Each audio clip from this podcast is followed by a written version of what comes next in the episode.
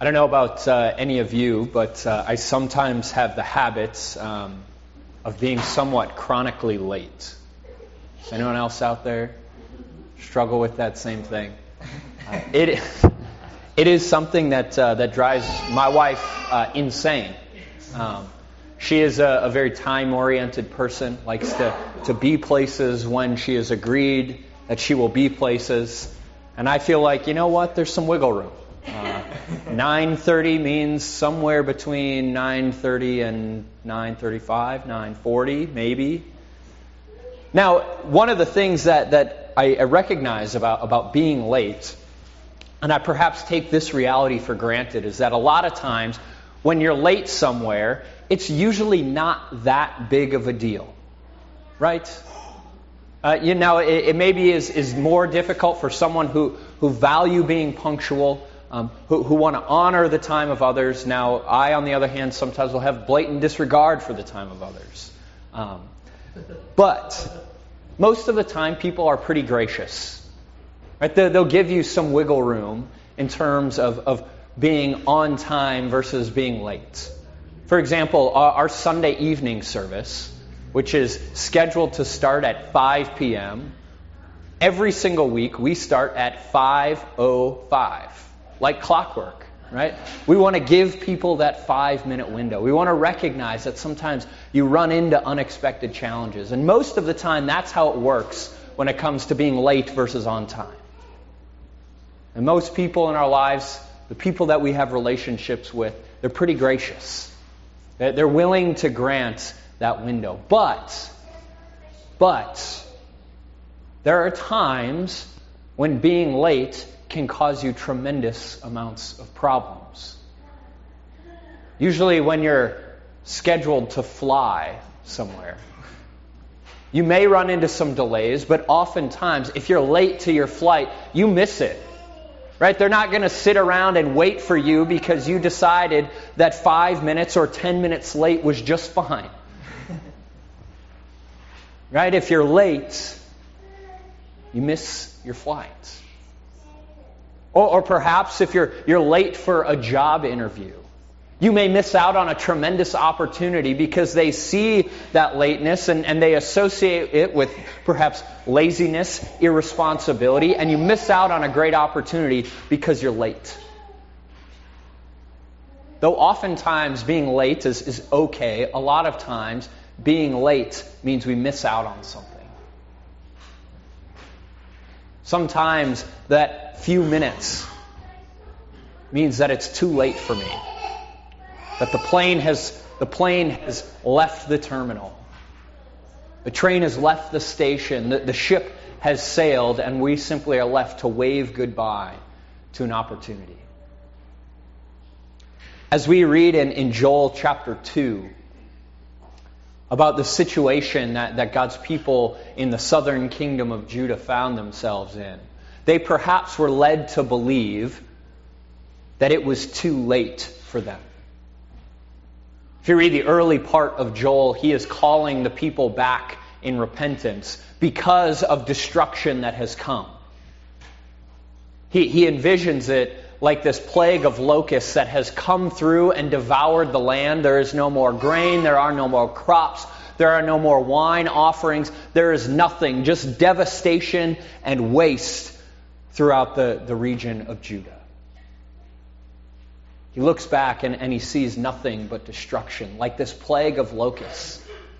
And certainly that image of, of Israel's em- enemies coming and devouring their land like a plague of locusts. It, it harkens back to the plague upon, Is, or upon Israel's enemy, Egypt. And here, those who were supposed to be God's people are now being associated with God's enemies because of their sin and because of their rebellion. The locusts have come through. Their enemies, the armies, they've come through. They've devoured the land. There's nothing left. And not only that, as Joel speaks and preaches to the people of Judah, he prepares them for what else is coming. He says, Soon is coming the day of the Lord. There's destruction in your past, and there's more to come. More devastation, more judgment, more wrath being poured out upon Israel's sin and Israel's rebellion.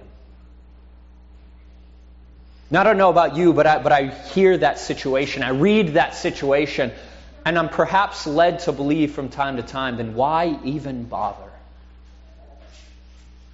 And you have to imagine that many in Judah felt the same way. Why even bother? If things are this bad, what is the point?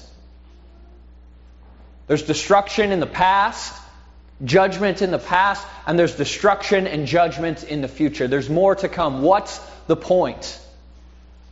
We might as well just throw our hands, give up. There's no bother in repentance. We know what's come before us, we know what's coming after us. Why bother? It's too late.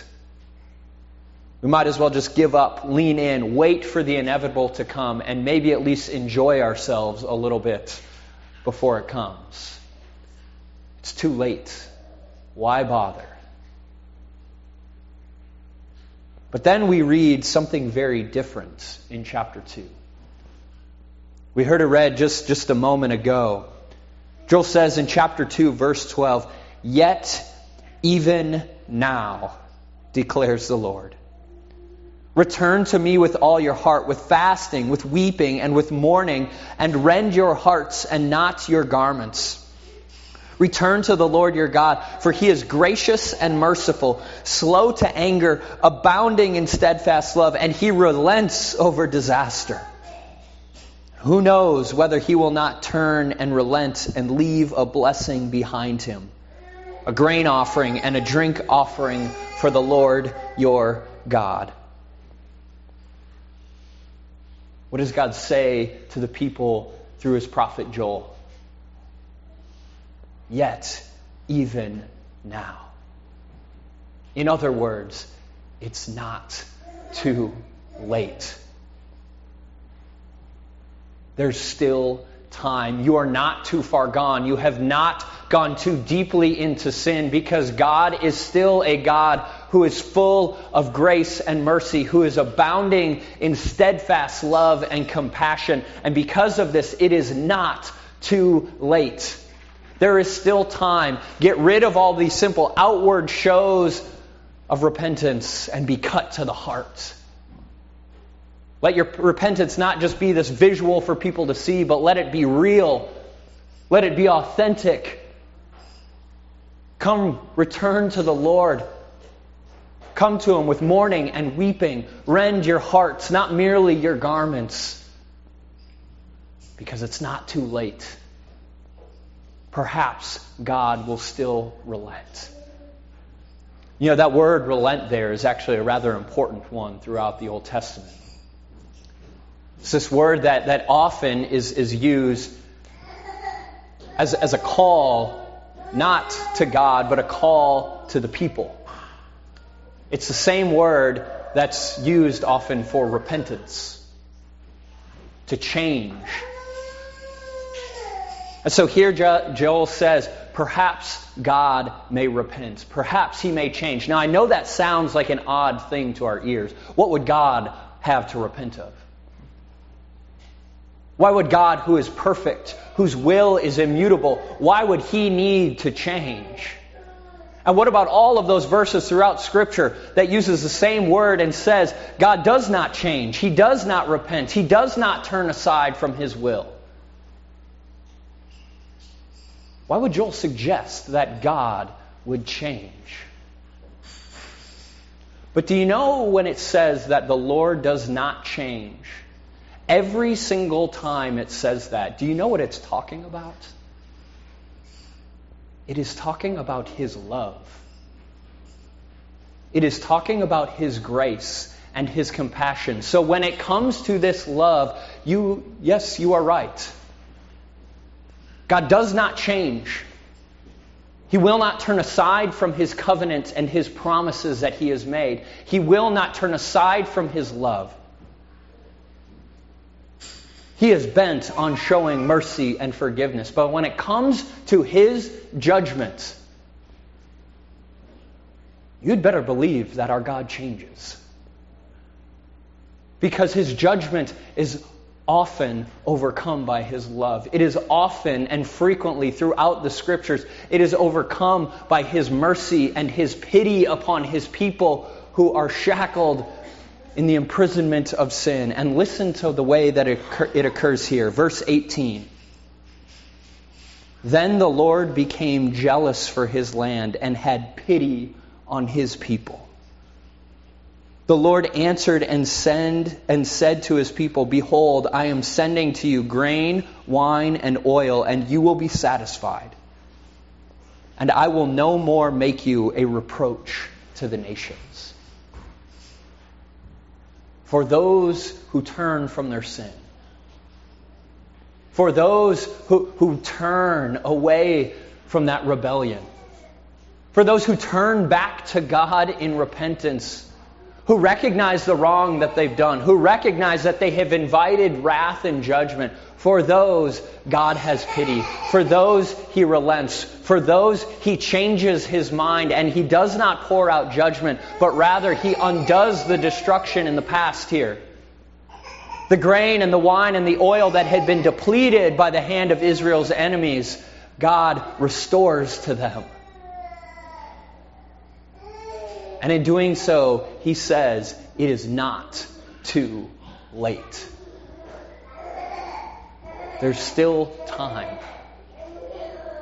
You can still turn aside. You can still turn away from your sin. You can still turn away from your rebellion and the wrongs that you have done. A future of judgment is not your inevitable end because it's not too late. It is never too late because we have a God who is full of grace and mercy, who is full of steadfast love and compassion, who does not turn aside from his covenant. You know, perhaps you, you walk into worship tonight and, and you're feeling a bit like the people of Judah. Perhaps you walk in and, and you see the way perhaps you've maybe gone down the rabbit hole of temptation. Or, or maybe you've, you've made choices that were sinful, that were in rebellion to God, and, and maybe they've made a mess of your life. And you feel as if you have seen the consequences of your rebellion. Maybe you, you enter in and you feel like you're too far gone. Or, or perhaps there's, there's something taking place in your life that's causing you to look back on choices you've made and, and mistakes that you've done. And you simply can't change them. And you're filled with guilt and regrets. And as you think about those things, maybe you're led to believe like Judah might have. Maybe it's too late for me. Maybe this temptation that I'm stuck in is going to be the same temptation I'm stuck in for the rest of my life. Maybe you're thinking it's, it's too late. Maybe you're led to believe that the mistakes and, and, the choices that you've made, that you regret and are feeling guilty over, is all you ever have to hope for. Or the mess that you've made and found yourself in right now is the mess that you're going to be dealing with for your entire life. Maybe you're entering into worship and you're feeling like, maybe it's too late for me. Maybe I'm too far gone. My devotions and, and my spiritual life has wavered. My love for God and for my neighbor has grown cold, and I'm simply filled with, with selfishness and love for myself. Maybe you're feeling that it is just too late. But you see, here is what is at the core of the message of Lent. There's no such thing as too far gone. There's no such thing as too late. There is no person who exists outside of the possibility of redemption. There's no mess that you have made of your life that our God cannot redeem. And so we gather together on Ash Wednesday and throughout the season of Lent. And the thing that we do over and over again is we reflect on our sin. We reflect on our brokenness. We mourn in anguish over the wrongs that we have done. But during this season, we also remember our rescue. And we remember that in Jesus, our God has said to us, It is not too late for you. It is not too late for you because God has not simply declared that there is judgment coming and that's all you can expect, but rather He has poured out that judgment on His Son so that you would be spared and so that you would be rescued, so that you would be redeemed out of the messes of our sin and from the hand of the enemy. And throughout this season, as we remember and we repent of our sin, we also give thanks that it is not too late. And so, in a moment, as you come forward and you receive ashes on your forehead, and as you hear those words of absolution pronounced to you, let this day then be for you not just simply an outward sign as if you're simply rending your garments to show the world how repentant you supposedly are. But let these ashes be for you a reminder of your brokenness. And may they cut you to the heart as you remember the cost of your rescue. As you come to the Lord, rend your hearts and not merely your garments. Return to the Lord your God because he is gracious and merciful, abounding in steadfast love for you. Return to Him because even now, because of the cross of our Savior Jesus, He has said to you, it's not too late. Amen.